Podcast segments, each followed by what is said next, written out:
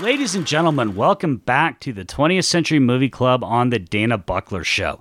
This is volume 32. I'm your host, Mike Scott, and as always, I am unable to do this show by myself. I mean, I could, but none of you want to listen to me just blather on. So I'm pleased to welcome a very special guest. Uh, this episode, I am welcoming my best friend, the co host of the Two Strike Noise podcast, and the person who very likely knows me better than anybody in the world except for maybe my wife, Jeff Paulson. Jeff, how are you tonight?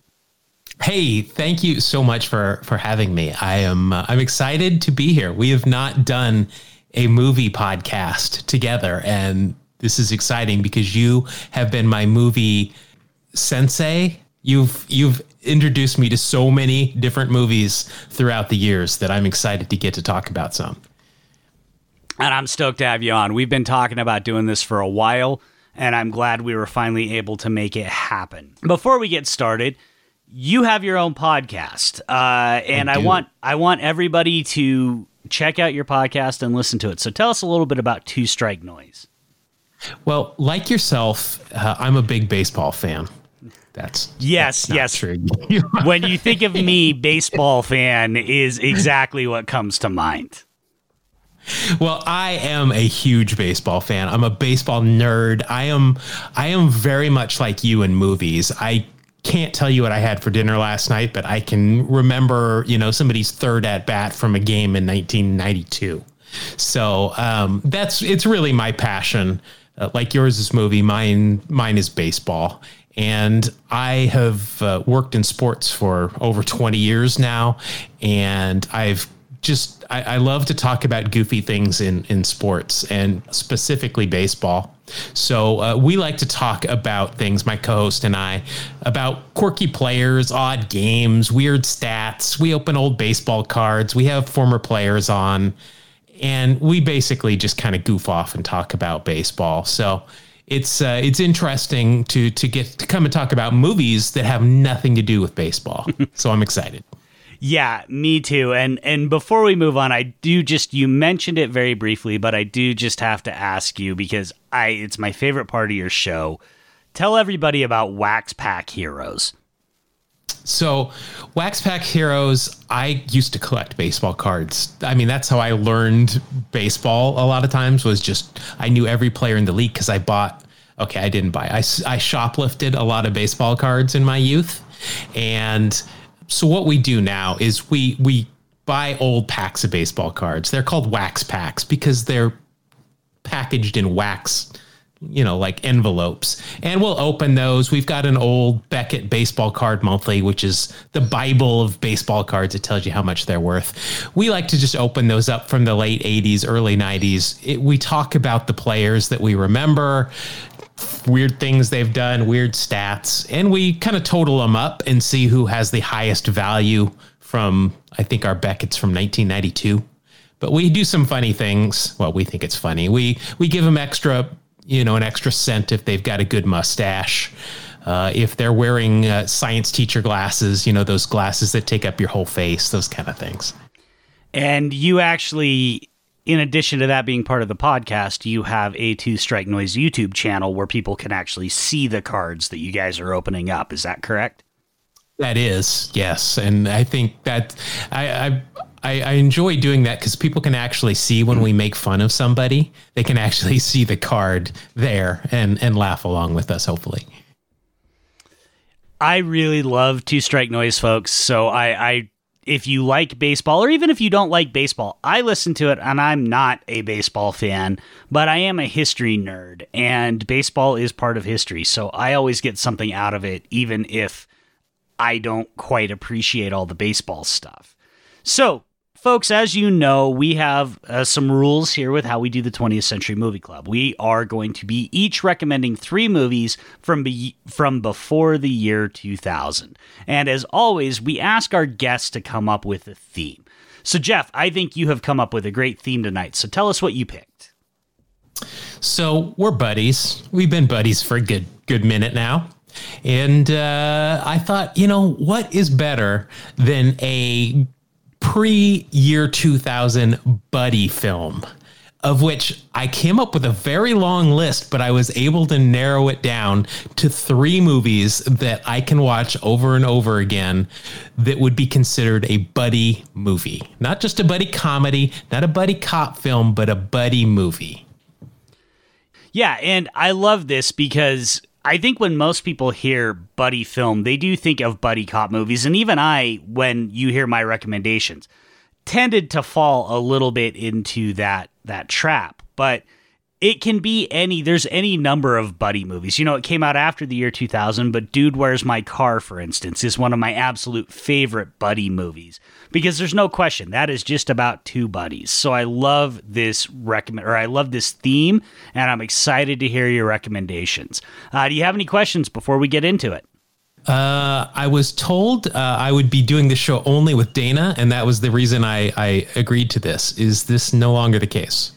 This is no longer the case. Dana is busier than most world leaders, and he also told me that uh, you really, really need to stop sending him creepy notes. He uh, he does not appreciate them, and he he will not hesitate to get a restraining order. So you're gonna just be with me tonight. Sorry about that.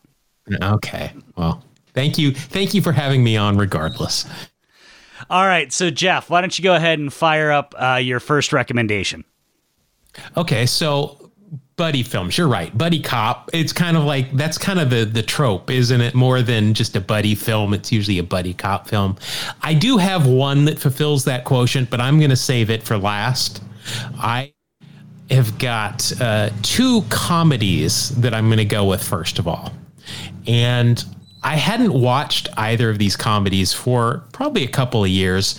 Watched them again in preparation to come on here, and I think one of the reasons I like both of these films, obviously, I'm just going to tell you one right now, is because it really kind of put me back. Uh, when I watched these, it really took me back to the first time that I saw these films. And I realized that that is kind of why I think I like these films so much, beyond the fact that I think they're still funny it really put me back in the time frame when I originally watched these films. And for this first one, that was all the way back in junior high school. So my first film, which is a truly a buddy film, is the export from the Great Northwest. It is Strange Brew. I love Strange Brew. Tell us a little bit about why you recommended it. Well, like I said, this was in junior high. This was, I, I remember, you know, on weekends growing I, like you i grew up in salt lake city so we'd go down to cottonwood mall. We'd uh, you know look for girls down at the mall that we would never go talk to. And uh, then we'd call our parents and have them come pick us up. We'd rent a movie and we'd go to somebody's house and we'd watch a movie. And this was a movie i had no idea who doug and bob mckenzie were I certainly didn't know much about Canada. I was just starting to get into hockey, which is cool because there's hockey involved in this film, which we both also like.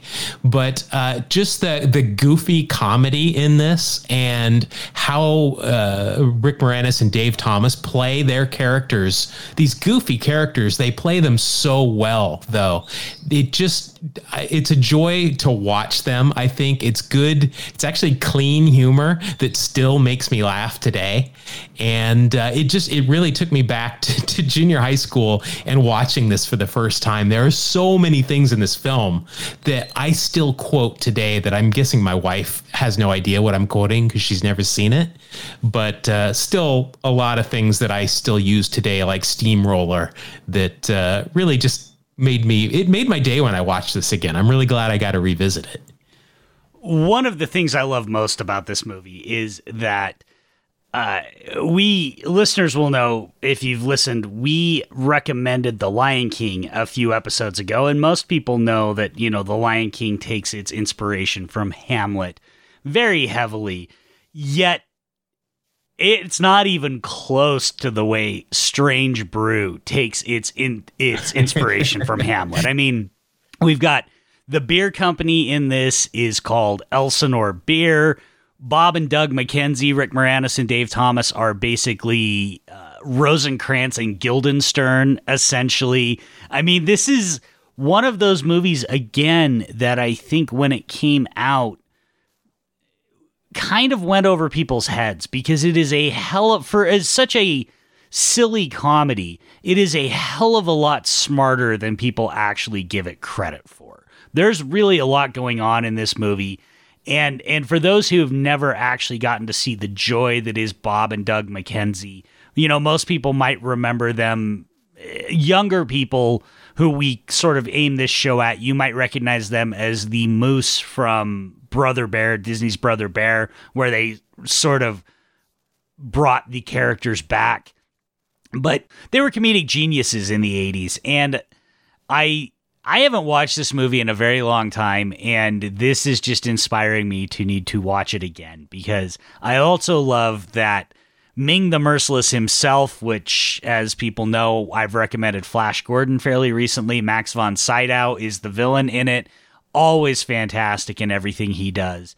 This is just such a a fantastic. You got me thinking a little bit, Jeff, about the first time I sort of found Bob and Doug McKenzie, and it was on an old Dr. Demento Christmas music oh, CD where they had them doing the 12 days of Christmas. Do you remember oh, that? Oh, yes. Yes, I remember. I actually had forgotten about that, but yes, I do remember their 12 days of Christmas. That is much like you say you quote Strange Brew and your wife doesn't know what you're saying. I quote that all the time around the holiday season, and I'm not sure that Kelsey knows what I'm talking about. But isn't uh, that in, instead of a partridge in a pear tree, it's just a beer? It's a beer. It's uh, two turtlenecks. It's uh, five golden toques.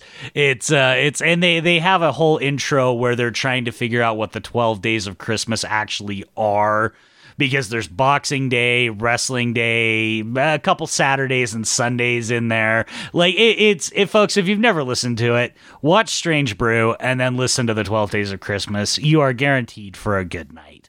Uh, anything else you want to add about Strange Brew? Uh, I I don't think so. Other than it it is a fun movie. Um, it's it's a family friendly movie, which is kind of weird that I would recommend that because we don't have kids, so that never plays into anything. Uh, but uh, it is a, a, a quintessential uh, comedy from the 1980s uh, in in my mind. And uh, I'm I'm excited. I was excited to see Rick Moranis come back, uh, even if it's just in a commercial with Ryan Reynolds a week or so ago well, actually, I guess it was longer than that. But I really like Rick Moranis, and it was fun to see him, Dave Thomas. They they work so well together. Yeah, they they clearly, you know, they came up through the SCTV ranks, and they had a good chemistry and a good rapport. And then they, like a lot of great, you know, duos or groups, they went their separate ways. But uh, I, I really do think if you haven't seen Strange Brew, you're you're missing out on one of the all time great '80s comedies. So I love this recommendation, man. Awesome! Everybody watch it. Agreed. All right, so folks, uh, as I mentioned earlier in my intro, I kind of fell in a little bit to the trap of buddy films being buddy cop films. But I'm okay with that because I do really enjoy buddy cop films. And so the first recommendation I'm going to make is one that I think is kind of the archetype for the 80s buddy cop film. It came out a year before Lethal Weapon, it came out a few years before some of the others, and it really sets the template for what we think of when we think of buddy cop films. It wasn't as popular as some of those later ones, but those later ones were clearly influenced.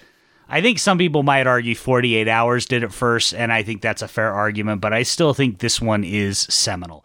And it is the 1986 Peter Hyams film Running Scared, starring Gregory Hines and Billy Crystal, along with a bunch of actors that you would recognize. Uh, Hines and Crystal play a couple of Chicago cops who are known for their wisecracking ways and unorthodox methods, and uh, they end up trying to take on a big drug dealer played by Jimmy Smits, and uh, it kind of goes haywire for them. Ultimately, leading to them going to Key West and buying a bar and then coming back. There's a bunch of stuff that happens in this movie. It's actually kind of surprising how much they jam into 107 minutes in this one.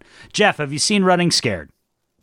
I have actually. I have seen Running Scared. I actually saw it a long time ago, and then I saw it a, a couple of years ago. And I, I, the thing I remember most about this is it's got Joey Pants in it, so that uh, it makes for a good movie immediately if uh, Joe Pantoliano's in it. And Joey Pants is fantastic in it, right? Like as he plays a character named Snake, who they arrest and harass, and he's just he's he's everything you want out of Joey Pants in a movie. He's just he's and I think he's got a, a dangly earring. Dangly earring and like pink or red hair and uh and he's just he's so Joey Pants. You know, this was just a couple years, a few years after he was in Risky Business and uh he's he's terrific in it. You being a big sports guy. We need to talk really quick. I tweeted this out today before we recorded we got to talk about Billy Crystal's jersey game in this movie because there there are some things happening in his jersey game that I'm not sure how I feel about. First of all, I got to say his closet I'm a fan of because he's got some great jerseys in there, right? He he wears a Blackhawks jersey if I recall correctly. I know he wears a Cubs jersey. Uh, what I do remember though when I did watch it was wondering eh, what every time he wears one of these really cool jerseys, he tucks them in his friggin' pants like he's 104 years old. Who wear like have you ever seen a hockey player tuck their hockey jersey in. I mean, except for like uh, what Alex Ovechkin puts it in the back or something. Hockey jerseys are meant to be worn loose and free, and he's got it tucked in like he's an old man. Yeah, it's very disturbing. Yeah, that was the thing that uh, that threw me is because I, as you know, listeners I, I've said earlier I'm not a baseball fan. I am a diehard hockey fan. I own about 25 hockey jerseys.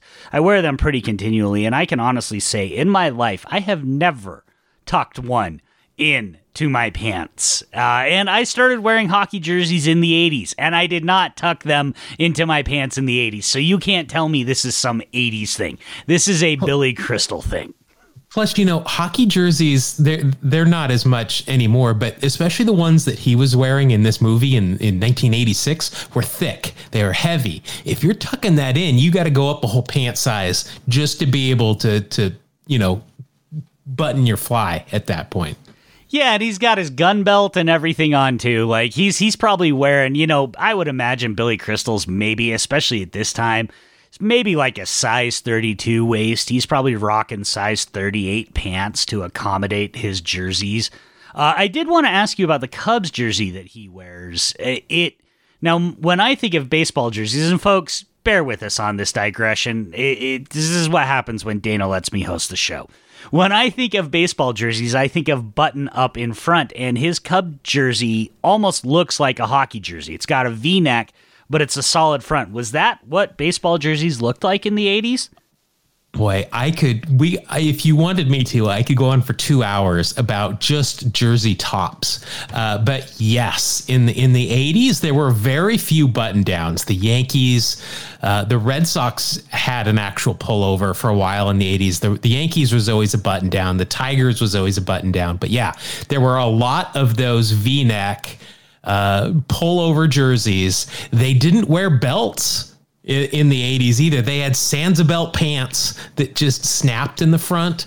Um, but uh, for me, I think he wears a solid blue Cubs jersey at one point. I think he wears a, a pinstripe one, but I think he also wears a solid blue jersey that they only wore two different years in the 1980s which was what caught my eye. But still, the Cubs Cubs jerseys are classic, and I love Cubs jerseys. So I thought, except for the tucking in, that they were they were good looking kits there. Yeah, the whole climax, he's wearing the finale, he's wearing a solid blue jersey. Although I will also say he's wearing it over a long sleeve collared flannel shirt, which again is a look. Um, but enough Jersey digression. Running Scared's hilarious, folks. Uh, Crystal and Hines play off each other really well. If you're unfamiliar with Gregory Hines, he was a very, very terrific. He was a dancer who got into acting. Terrific actor. even better dancer. They have a nice rapport. Smits plays a good villain. Uh, I, I think this is if you're looking for a funny buddy cop movie, you could do far worse than this one. Well, and you know, I liked, I liked, you know, obviously it took place in Chicago for nine tenths of the the movie. I really liked the way that the city was used. It was gritty. This is what I like from '80s action movies. Is is the gritty inner city? You know, you and I grew up in Salt Lake City. We had no idea what New York City or Chicago was like, especially you know, kind of in the the the more rough areas, the rough parts of town. And these kind of movies are what I thought all big cities were like like this gritty graffiti everywhere and the way people talked and everything. I just i love these kind of movies. Uh, i it, i thought the city played a, a, really nice part in this movie.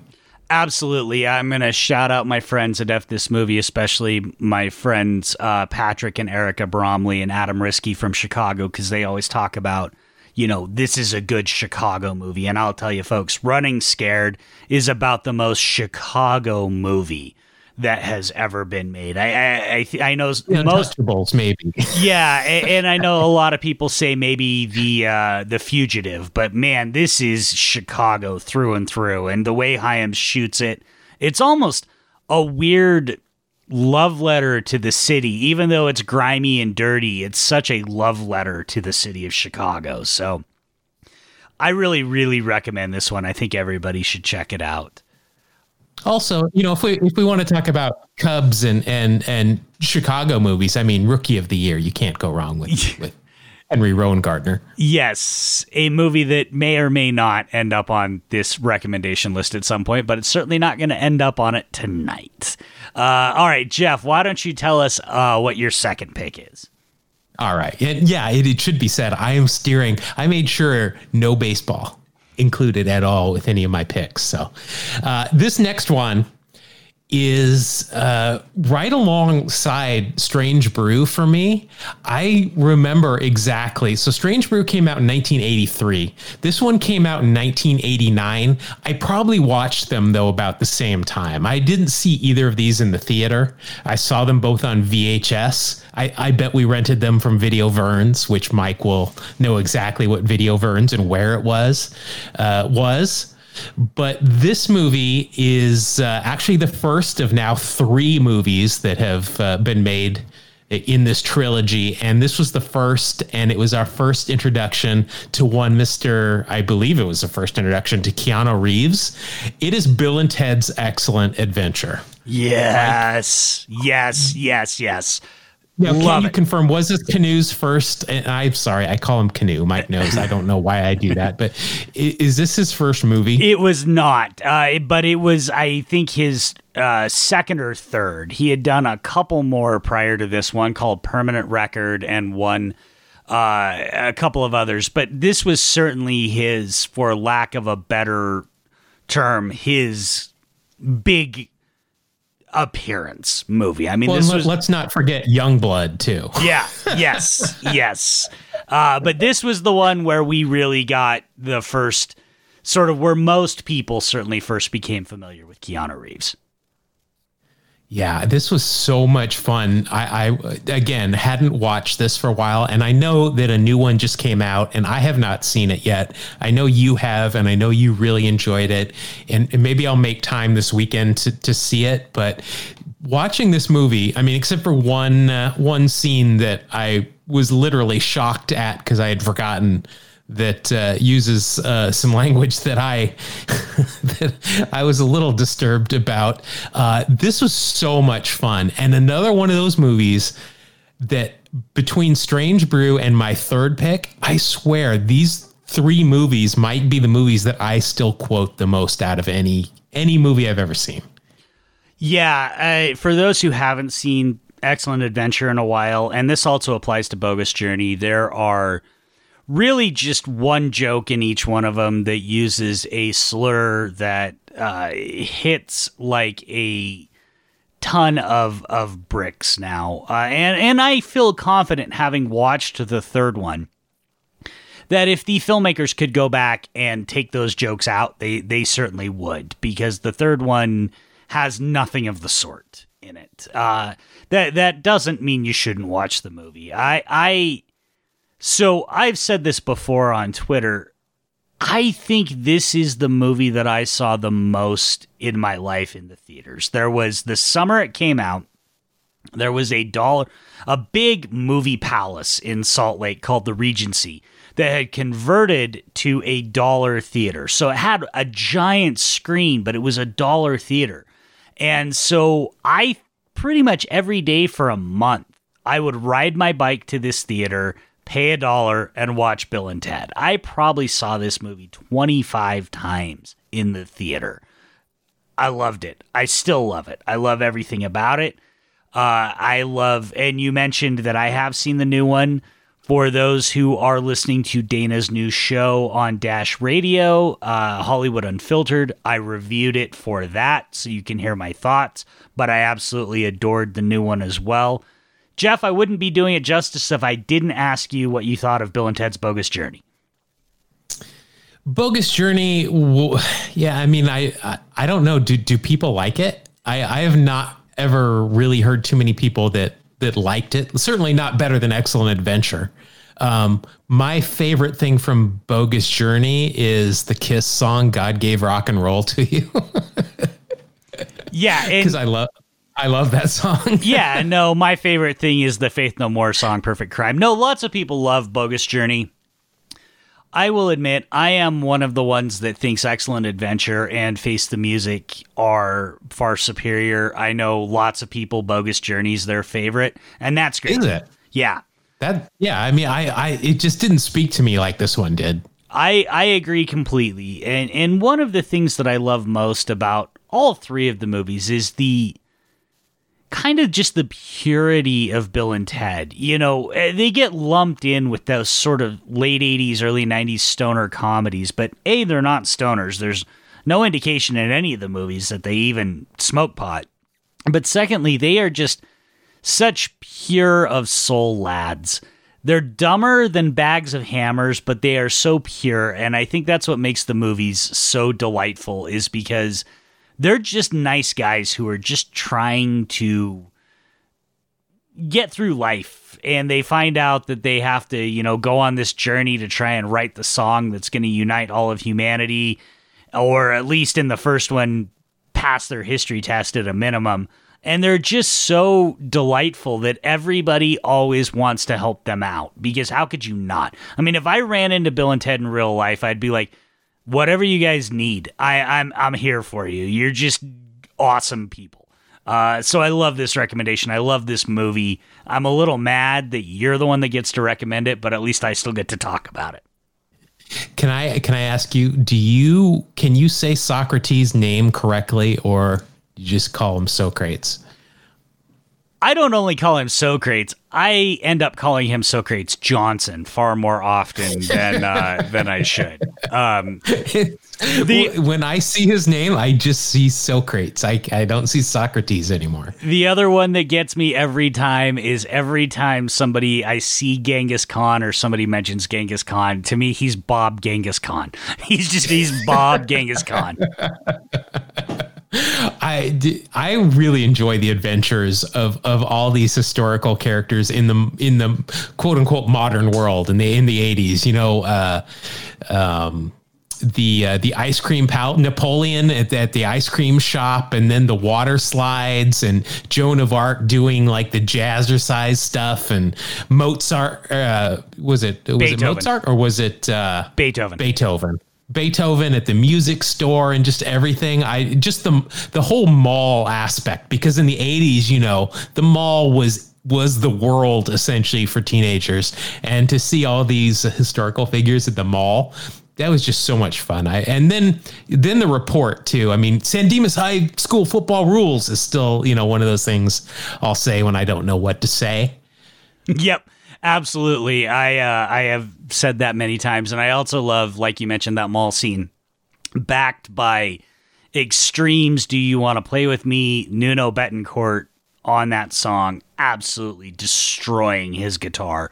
One of the I, I'm not a guitar player, but one of the fastest like guitar solos I think that has ever been recorded. It's it, it's crazy. The, this movie is I I can't imagine that there's people listening to this that haven't seen Bill and Ted's Excellent Adventure, but if you haven't, reevaluate your life. Watch this movie. Watch it this weekend. Watch all three of them this weekend. Uh, they're all at the time of recording. There's there's sales on Amazon and iTunes for the entire trilogy. Watch all three of them. You're going to be in a much better mood at the end of the weekend than you will be at the start if you watch some Bill and Ted this weekend. Agreed. And I'll watch one of them. I'm going to watch the new one this weekend. All right, I am going to move on to my next pick, which is again another buddy cop movie, but it's I think a little bit of a unique one in that it is one of the buddy cop movies that had massive star power behind it. Uh, a lot of buddy cop movies, you sort of have one established star and a lesser star. But in this particular one, you had two stars at arguably the height of their popularity teaming up for what I think is just an absolutely fantastic time.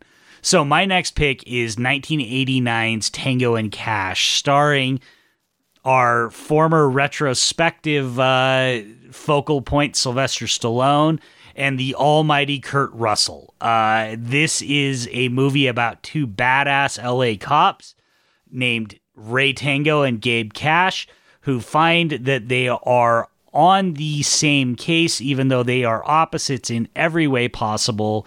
Uh, Stallone's Tango is an upper middle class stockbroker as a cop, essentially. And Gabe Cash, Russell's Gabe Cash, is sort of a rock and roll, you know, long haired hippie but they find that they are on the same case and they end up ultimately both getting framed and sent to prison and have to both break out and clear their names and wreak their revenge. Jeff, have you ever seen Tango and Cash? I have, and um, are, are are you sure that you didn't mean Turner and Hooch? You're you're going with Tango and Cash. Going Tango and Cash, not not going not going Tom Hanks and the dog. Going Tango, going Tango and Cash. No, I have definitely seen this movie. I mean, this is you. I, I mean, you know me. I, I like action films. Uh, I grew up on '80s action films, and this is one that I definitely remember because Kurt Russell is one of my favorite actors of all time, and anytime he's doing action, I always enjoy it. Um, I am not a big Sylvester Stallone fan, but uh, I know that's probably heresy on this show. But um, yeah, I definitely remember this movie because I, I remember uh, this was, I, I, mean, this this movie to me is kind of the epitome, I think you said, of of '80s action, the the mismatched uh, buddy buddy cop film, and uh, yeah, I, I, didn't this take place in? Weren't they in prison at some point during this movie? Yep, the whole middle section they get sent to prison and they have to break out. We get Robert Z'Dar, who for genre fans, he's the maniac cop, dude with a giant, giant jaw they end up having to break out and uh, that's really where they bond. But what i love about it is for by all accounts russell has no ego. But anybody who listened to our rambo retrospective knows that stallone has one of the biggest egos that has ever graced hollywood screens. But nonetheless they manage to play off each other well and they both give ample screen time to one another to do what they do best. And so I really think that this is one of those movies where, you know, Jeff, you're not alone. A lot of people aren't Sylvester Stallone fans. This is one of those movies that I actually recommend to people to watch to see why I like Sylvester Stallone so much. It's not going to turn you into a Kurt Russell fan because you should already be one. But if you're not, you're also going to love Kurt Russell. Uh, the difference is, is he's never not amazing in anything that he does. I, I, would like to to tie this back to my my passion baseball and talk about Kurt Russell for a minute. Uh, Kurt Russell, uh, maybe not known to many people, his father is very very famous uh, in baseball circles. He was a professional baseball player and a coach. He actually owned a team in Portland, an independent team called the Portland Mavericks. And Kurt Russell was actually a member of the uh, Portland Mavericks. He was a second baseman, so he played professional baseball. Uh, Kurt Russell actually starred in a series of instructional baseball videos that his father produced when uh, when Kurt was young.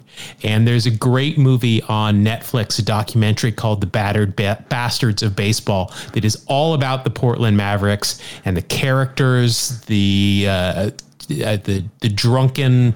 Uh, drug fueled uh, 70s team, uh, independent team from Portland, Oregon, which is uh, really interesting, but again, just makes me love Kurt Russell even more. And you are not the only person I know who has really strongly recommended the Battered Bastards of Baseball. I have not yet seen it, but my understanding is it's absolutely terrific. And uh, as far as I understand, that was his primary goal. Was he did want to be a he he was already starring in Disney movies, but he did want to be a baseball player. And then I don't know if he got hurt or uh, what happened uh, I'm actually just now reading on Wikipedia. He tore his rotator cuff, and that was kind of the end. And so then he returned to acting, and that's when we got him in things like Elvis and Escape from New York. So baseball's loss is movie fans' gain, I think, because whether he could have been a good or good or even better than good baseball player, I think we can all agree that when it comes to actors, there is only one Kurt Russell. Yeah, and and we got him as Herb Brooks in Miracle, which is just an incredible. I, I mean, I think it, probably the best hockey movie. I love Youngblood too. We've had this discussion before, but just Miracle still brings tears to my eyes and gives me goosebumps. And he he's a great Herb Brooks in Miracle trust me, it hurts my soul a little bit that Miracle came out after the year 2000, and I cannot recommend it and talk about it on this show. I am going to have to figure out a way to, uh, in fact, backdoor a discussion of Miracle because I agree with you. I think that's the best hockey movie ever made. I love it, and he's a fantastic Herb Brooks. All right, Jeff, why don't you lead us into your third and final pick? Okay, so this one is the one I'm most excited about because this is probably one of my favorite movies of all time. Uh, it is an actual buddy cop film, and this is one of those movies that you know, I watched it again in preparation here. This was probably the one I didn't need to watch again because I've probably seen this 20 to 30 times. Again, just watching it made me realize how many things I say from this movie that I at this point don't even realize that I'm I'm quoting a movie. But it is the epitome of a Michael Bay film and it is Bad Boys with Will Smith and uh, Martin Lawrence from 1995 and I know Mike you know plenty about this movie because we have watched and reminisced and talked about this movie many times yeah, no, I love this movie. I love this recommendation. If I'm not mistaken, this is this will be officially the first Michael Bay movie to end up on the 20th Century Movie Club. Folks, if you listen to the show, uh, please go back a few episodes and find Dana's discussion, his icons episode with Jim, with the almighty, brilliant Jim Hemphill on the films of Michael Bay, and you can hear their views on it. But uh, this is the first actual Michael Bay movie on the 20th Century Movie Club. And I can't think of a more appropriate one because it's Bay's first movie. It's one of my favorite Bay movies. I love that you recommended this one. Tell us a little bit about what you love about it. Well, it was before I was kind of over the Michael Bay style of movies. I mean, this was the first one, right? And watching it again, I, I swear you could have taken scenes out of this and uh, kind of spliced them in with The Rock and vice versa because they're exactly like the same, you know, style of shots and the same kind of atmosphere and setting. But oh my God, uh, Will Smith and Martin Lawrence in this, and, and I know that people didn't like the original script, and Michael Bay gave them a lot of opportunity to ad lib and kind of make this their own and come up with stuff on the fly. And it is just so they they worked so well together and they play off each other so well. And some of the lines in this movie are just absolutely classic. And they just it made me laugh so hard again. And oh my god, I, I if you want, I can spend the next ten minutes just you know, saying lines that I that I like I said still say today. Yeah, I mean it's uh it's the it's an incredibly quotable movie like most Michael Bay movies. I will admit in the year 2020 it is problematic as fuck, but it is less problematic than a lot of Michael Bay movies and it's certainly less problematic than Bad Boys 2, but it's still incredibly quotable. I think one of my favorite pieces of trivia about this movie is that it was originally supposed to to star Dana Carvey and Jon Lovitz, which, like, dude, tell me that is not. I mean, I would pay to see that movie, but I'm glad that we got the bad boys that we got. It would almost be worth it to see this a shot for shot remake with Dana Carvey and Jon Lovitz, I think I would pay a lot of money to see that actually. Yeah, yeah, I uh I I just I can't even really conceive of what that movie would have been like, but when I saw this in 95, I remember I was I was kind of blown away because one of the things that caught my attention was for longtime listeners of the show, you know that I'm a big Hong Kong action movie fan, and this was kind of at the peak of my love of Hong Kong movies. I, I really started finding Hong Kong movies around 1992, 1993. And this was one of the first times I'd seen, you know, Hard Target had come out. There had been a few directors make the leap. But this was one of the first times I had really seen a Western director apply Hong Kong filmmaking techniques to a Western action movie. The, the slow motion, the zooms, the close ups, the really elaborate gunplay and stuff like that. And so I remember being absolutely blown away by this movie. And I kind of, I'll be honest, I kind of feel like the Michael Bay that I thought we were going to get with Bad Boys and later The Rock is not the Michael Bay that we ended up getting. And so I'm glad you recommended this one because this is it's actually my second favorite Bay film after The Rock. It's a, a very important movie to me uh, as somebody who saw it at a very, you know, formative age in my life. Uh, I love this movie. I love it. I, I fully acknowledge the flaws with it, the problems with it. It's entirely too long.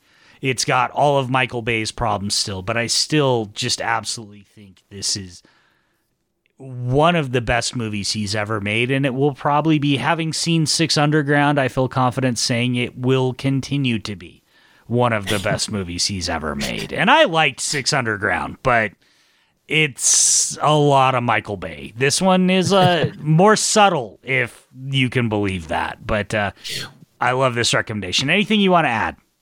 Oh, I just love this movie. I really do. Well, I was gonna say also my my favorite shot of this in this whole movie is uh, the foot chase where they've kidnapped Téa Leoni, where where they've kidnapped her uh, Fouchet's got her, and they're taking off in a car, and Martin Lawrence and Will Smith are running through all these apartments and all these things and eventually Will Smith has to tackle Martin Lawrence to get it, keep him from being run over by a car and stuff but at the end it's slow motion and it's a it's a camera shot that circles around Will Smith with his shirt kind of flapping in the wind in slow mo just I mean, it's a total Michael Bay shot, but that's just that's what I think of when I think of this this movie in terms of sh- my most favorite shot. Yeah, it's definitely the uh, the patented Michael Bay circular shot, but this is where it was born. I also love the uh, I love the fight scene in the club when they try and uh, choke out Martin Lawrence and the way he. It's in Club Hell. I don't know what the movie, what Yeah. the music's called. Yeah, no, I am. I'm trying to. I can't remember the name of the band, but uh, it doesn't matter. I've got the CD, but it doesn't matter. I, I've seen them in concert even. I love the uh, the fight scene in Club Hell when they're trying to choke out Martin Lawrence, and just the way bass shoots that, where it goes slow motion, totally in sync with the background music and and everything. It's really this is really just a terrific movie. I also love there's I it's been a while since I've seen the movie. There's a Joey Pants line where he's yelling at them and he's saying something along the lines I'm going to misquote it, but he's saying something along the lines of Did you hear me say it? Cuz I know it said it cuz I was there and I heard me say it. Um and, and that that just always Joey Pants again making a second appearance in this movie and being just as awesome in this movie as he is in Running Scared. Uh, I I actually think Joey Pants might have to become the patron saint of the 20th Century Movie Club because he's got like six movies on this list and he's not the star in any of them. But uh, who's more 20th Century Movie Club than Joey Pants? Does, does everybody call him Jo- when we say Joey Pants? Do people immediately know who that is, or is that just something that I I got I got from you? No, that that's pretty much what he's known as. That's his nickname, Joe Pantoliano. Uh, for those who don't know who we're talking about, he's in the Matrix. You'll know him, but yes, Joey Pants is is kind of what he's known as. All right, I am going to bring us down just a little bit because my last pick is not a buddy comedy. It is definitely a buddy film, but it is a serious buddy drama, and it is in the upper echelon of my favorite movies of all time. It is a movie from my favorite director of all time. And it is the movie that turned me into the Hong Kong film fan that I am. And I have held off on recommending it because, unfortunately, as you'll see when we talk about where to find it, it's very difficult to find at this point. It's certainly not streaming anywhere, but if you want to see it, you can find it. And that is the 1989 John Woo Stone Cold masterpiece, The Killer. For those who haven't seen it, The Killer involves a hitman played by the coolest actor who has ever lived, Chow Yun Fat, who during a hit inadvertently blinds a nightclub singer and has a crisis of conscience and decides that he is going to help her get her eyesight back. And in order to do that, he has to take on at least one more final hit. On his tail is a detective played by Danny Lee named Lee Ying, who is trying to figure out who this hitman is, and slowly but surely figures out that there's more to the hitman uh, than there appears, and that he's maybe not the bad guy that he thinks he is. This is the movie. I don't want to say it's the movie that put John Woo on the map because that was a better tomorrow, but this is the movie that solidified John Woo as the all time greatest action director. And this is the movie that made Hong Kong cinema explode on the international scene. Now, Jeff, I know you've seen The Killer because, well, frankly, you saw it because of me. So tell me what you think of The Killer. Yeah, I owe you for the rest of my life for this one. This was the first Hong Kong film that I ever saw. It was because of you. You lent me, I don't remember if it was a, a DVD or, or probably a VHS. I had just so listeners know this is how old Jeff and I are. We old AF, y'all. I had I had recorded my Criterion Laserdisc onto a VHS and loaned that to you. yes. If, if everybody knew how many of your laser discs I had seen, I wanted, I did want to bring up laser discs at some point because yeah, we've we've seen those. Yeah, this was the first I had ever ever seen, and it blew my freaking mind. This I mean you list this in your in your top movies of all time. This is definitely my top action movie of all time.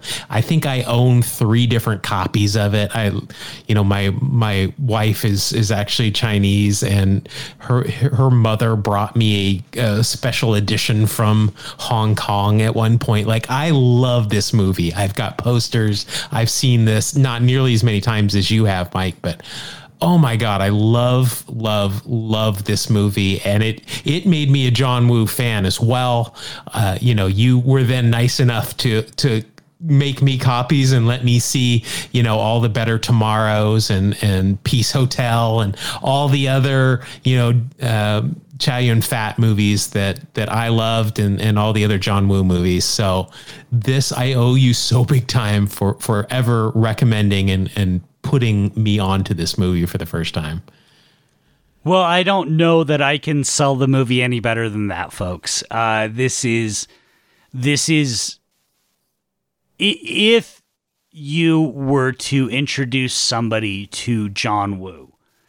And it's it's tough in 2020 because so many of the things that he did have been parodied so many times that I feel like some people just think it's all slow motion and doves. But if you really if you really wanted to try and introduce someone to John Woo, I think this is the movie you start with. It's everything that he does well. brotherhood, loyalty, drama, heart, emotion, uh, tragedy. Then couple that with just the most I'm not even from Boston, and there's only one way I can describe them the most wicked awesome fucking shootouts that you're ever gonna see in a movie. This is this is the movie. Uh, this is I've recommended a lot of movies on the 20th Century Movie Club. This is one that that like hits me in my soul. I I love this movie. If people haven't seen it, if listeners haven't seen it, this is one that I really, really, I need you to watch. I want you to watch because this movie means so much to me in my life, obviously in my friendships. It's it's really one of the greatest movies of all time. And every director that you love has in some way ripped this movie off. Quentin Tarantino, Robert Rodriguez, Johnny To, Michael Bay, like they've all taken inspiration and influence from this movie. This is not seeing this movie is not like seeing The Godfather or Goodfellas. This is one of the most influential, important movies of all time. And I really hope that I can sell everybody on watching it because it is just an absolute stone cold masterpiece. You mentioned Michael Bay you know, paying homage to to this. And it was funny because when I was rewatching Bad Boys, there was a, a, slow motion running scene, and I don't think it was intentional, but there was a pigeon that was on the ground, and uh, when Martin Lawrence ran in slow motion past it, it flew off in front of him, kind of like the uh, the stereotypical John Woo uh, dove shot, which I thought was pretty funny. Yeah, absolutely. There's an anime called Fooly Cooly that has a great scene where there's a shootout and all these doves come in and people are like where did all these doves come from?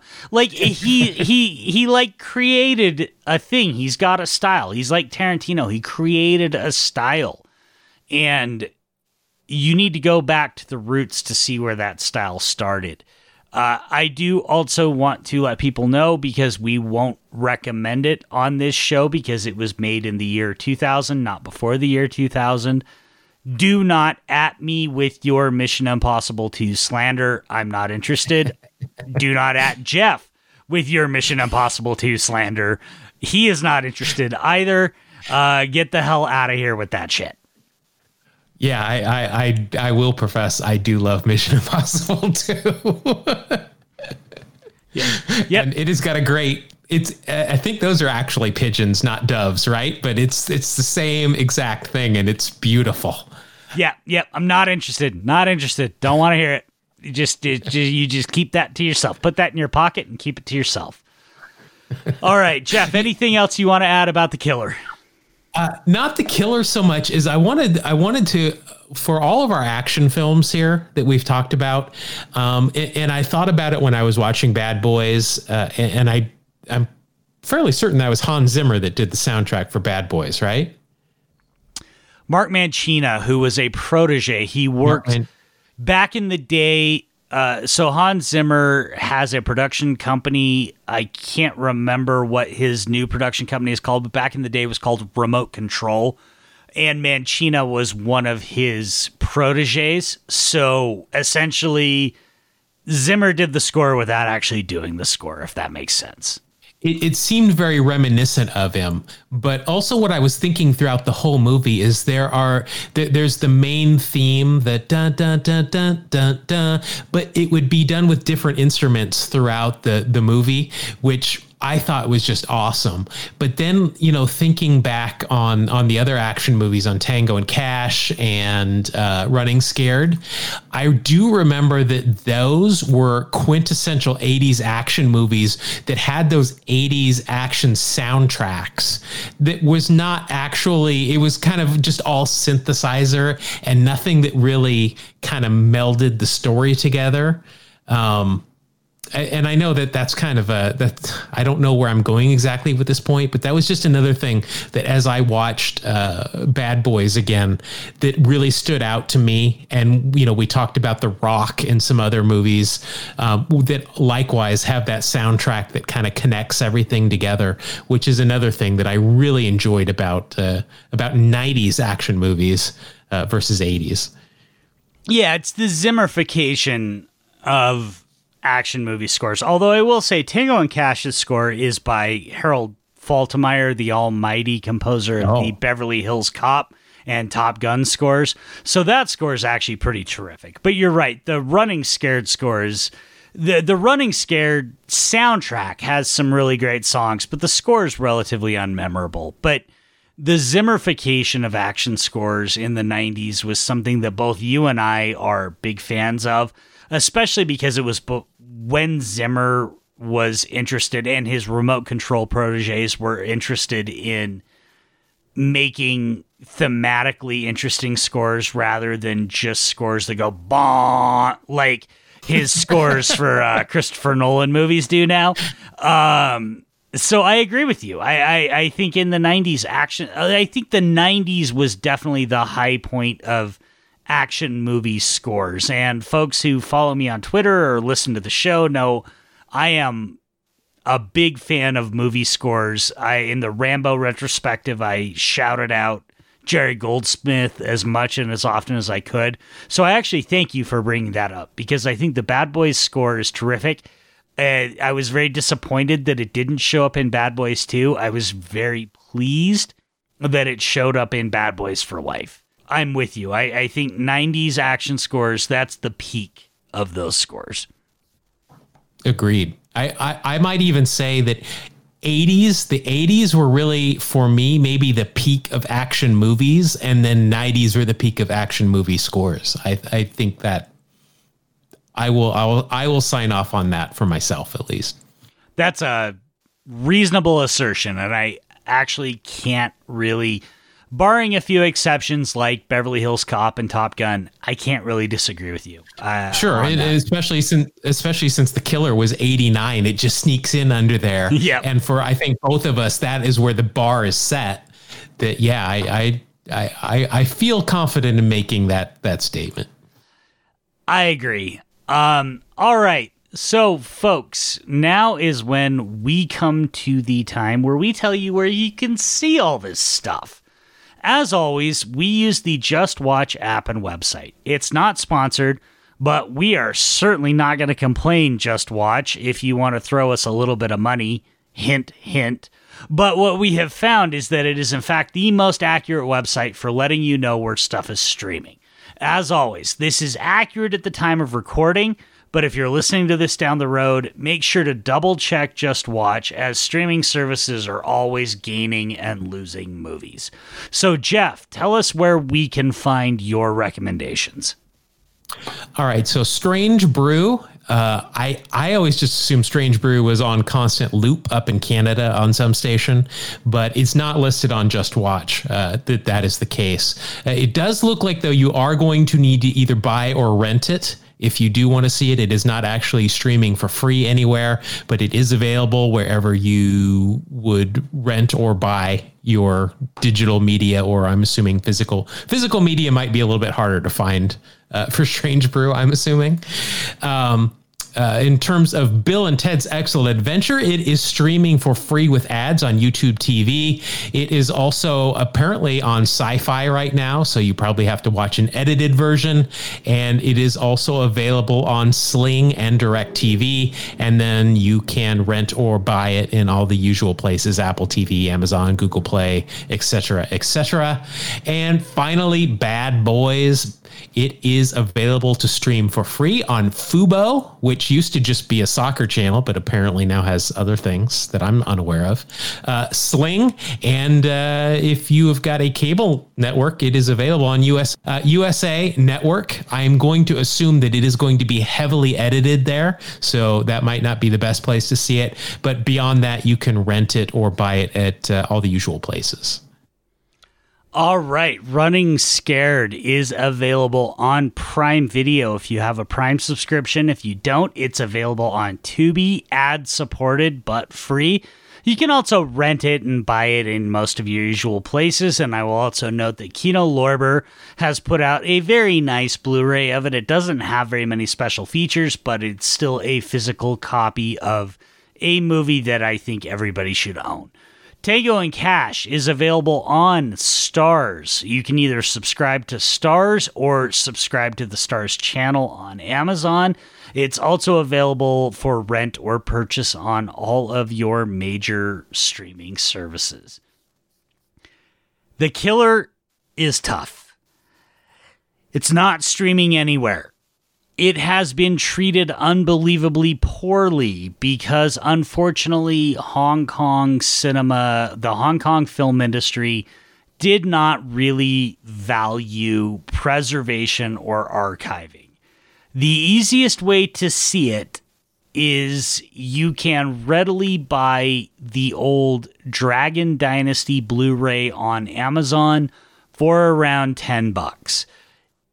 It's a terrible Blu ray. It's a 1080i upscale. It barely looks better than DVD. It's awful. But if you haven't seen The Killer and this is the only way you can see it, do it. Uh, I would say this any way you can see The Killer, however you need to see it. We never recommend, shall we call them, alternative methods of watching movies on this podcast, but The Killer is dangerously close to becoming a lost movie. And so the best way to see it is any way you can see it. It is a fantastic movie. You should watch it now, you should watch it soon, and you should watch it as often as you can. But sadly, it's not streaming anymore. All right. It's streaming at your house. If anybody wants to just show up at Mike's house, it'll be on. You Watch know it. what? If you want to see the killer, y'all follow me on Twitter. Reach out to me, DM me on Twitter.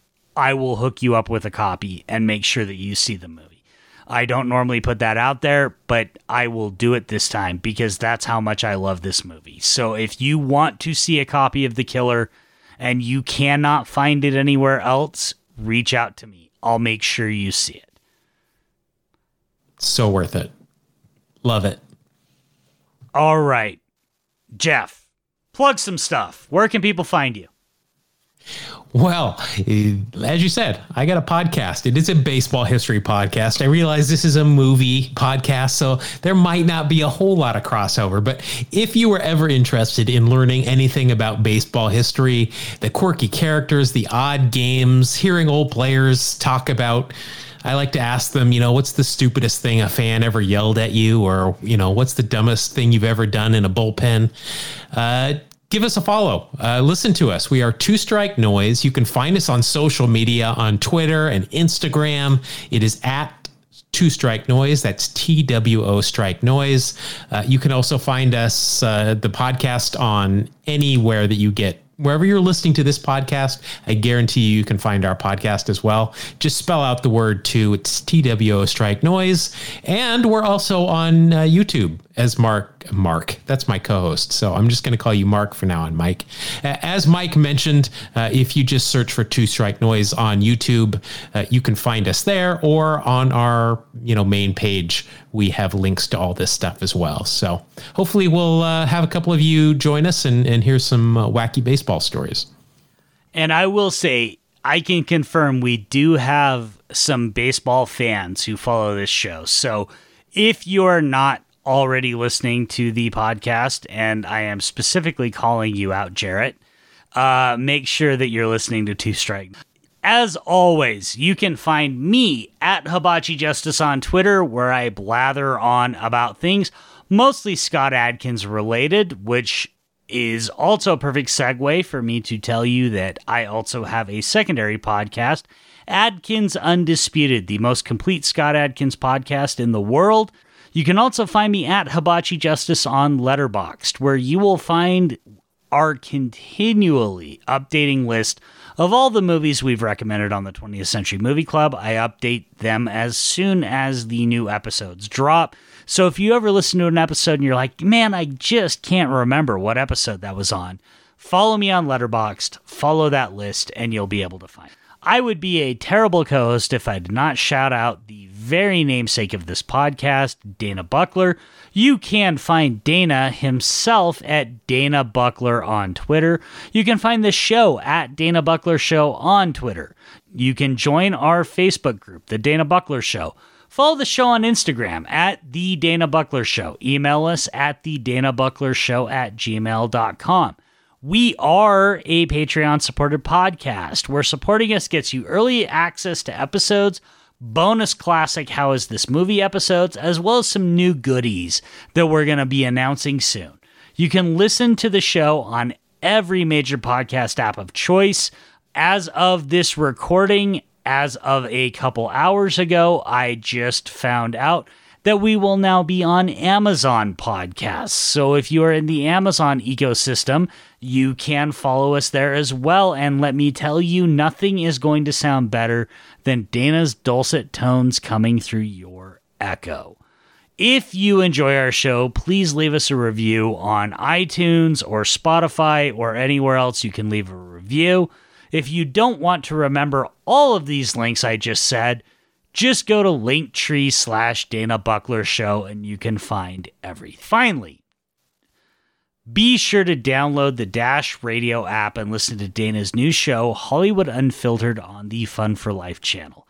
It's a terrific show, and you know what? Every once in a while, you're going to get to hear me there as well because I may or may not be the official Fun for Life radio Hollywood Unfiltered film critic. Uh, I just recorded a review today, so please follow us there. Jeff, thank you so much for joining me on this episode. I had an absolute blast. Uh, you're very welcome. Thank you for having me. And Dana, stop dodging my calls. Dana, I, if you need me to do something about this, just let me know. I'll I'll take care of it. For Jeff Paulson, for Dana Buckler, I'm Mike Scott. I hope you all have a wonderful night.